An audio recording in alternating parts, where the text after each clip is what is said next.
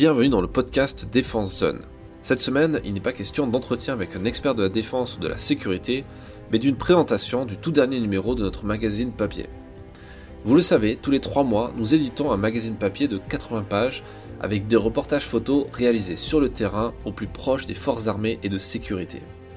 Après notre dossier au cœur de la forêt guyanaise, où, en plein désert malien, nous revenons dans ce nouveau numéro dans les rues de notre belle France et plus précisément aux côtés des forces de sécurité.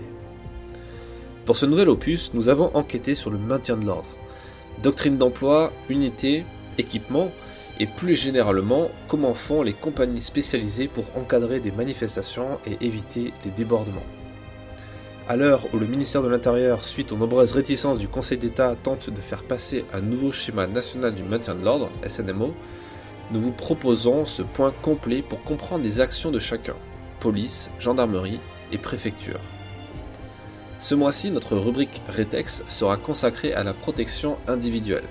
Plaques balistiques, casques, lunettes, protection auditive, tout a été passé au crible afin de vous proposer une liste du meilleur matériel aujourd'hui sur le marché pour être parfaitement protégé sur le terrain. Une fois équipé, il sera temps de partir en opération et cette fois-ci ce sera en Centrafrique avec le talentueux photographe Edouard Elias, un jeune photojournaliste déjà rodé au terrain difficile. Ce dernier partage un incroyable récit en images aux côtés d'une unité de la Légion étrangère durant l'opération Sangaris, de quoi raviver des souvenirs pour certains de nos lecteurs. En parlant de souvenirs, nous accueillons dans notre rubrique Rencontre Louis Saillant. Cet ancien commando marine évoque ses années chez les Bérets Verts dans l'excellent livre Chef de guerre. Nous nous sommes déjà longuement entretenus avec lui dans notre podcast et nous avons tenu à continuer ce bel échange dans la version papier du magazine.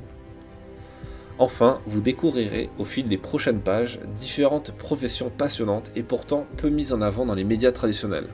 Nous vous dévoilerons tout sur le service du commissariat des armées, unité de soutien indispensable aux opérations, avant d'embarquer avec l'adjudant Émilie, une infirmière de la brigade des sapeurs-pompiers de Paris.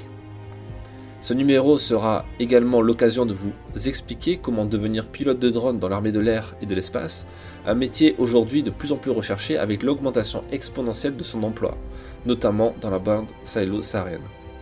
Enfin, rendez-vous dans notre rubrique En bref pour tout savoir de l'actualité défense et sécurité de ces dernières semaines. Ce nouveau numéro a été envoyé par courrier aux abonnés de l'espace premium et vous pouvez le commander à l'unité sur notre site internet défense-zone.com. Nous vous souhaitons une bonne lecture et rendez-vous la semaine prochaine pour un nouvel épisode du podcast.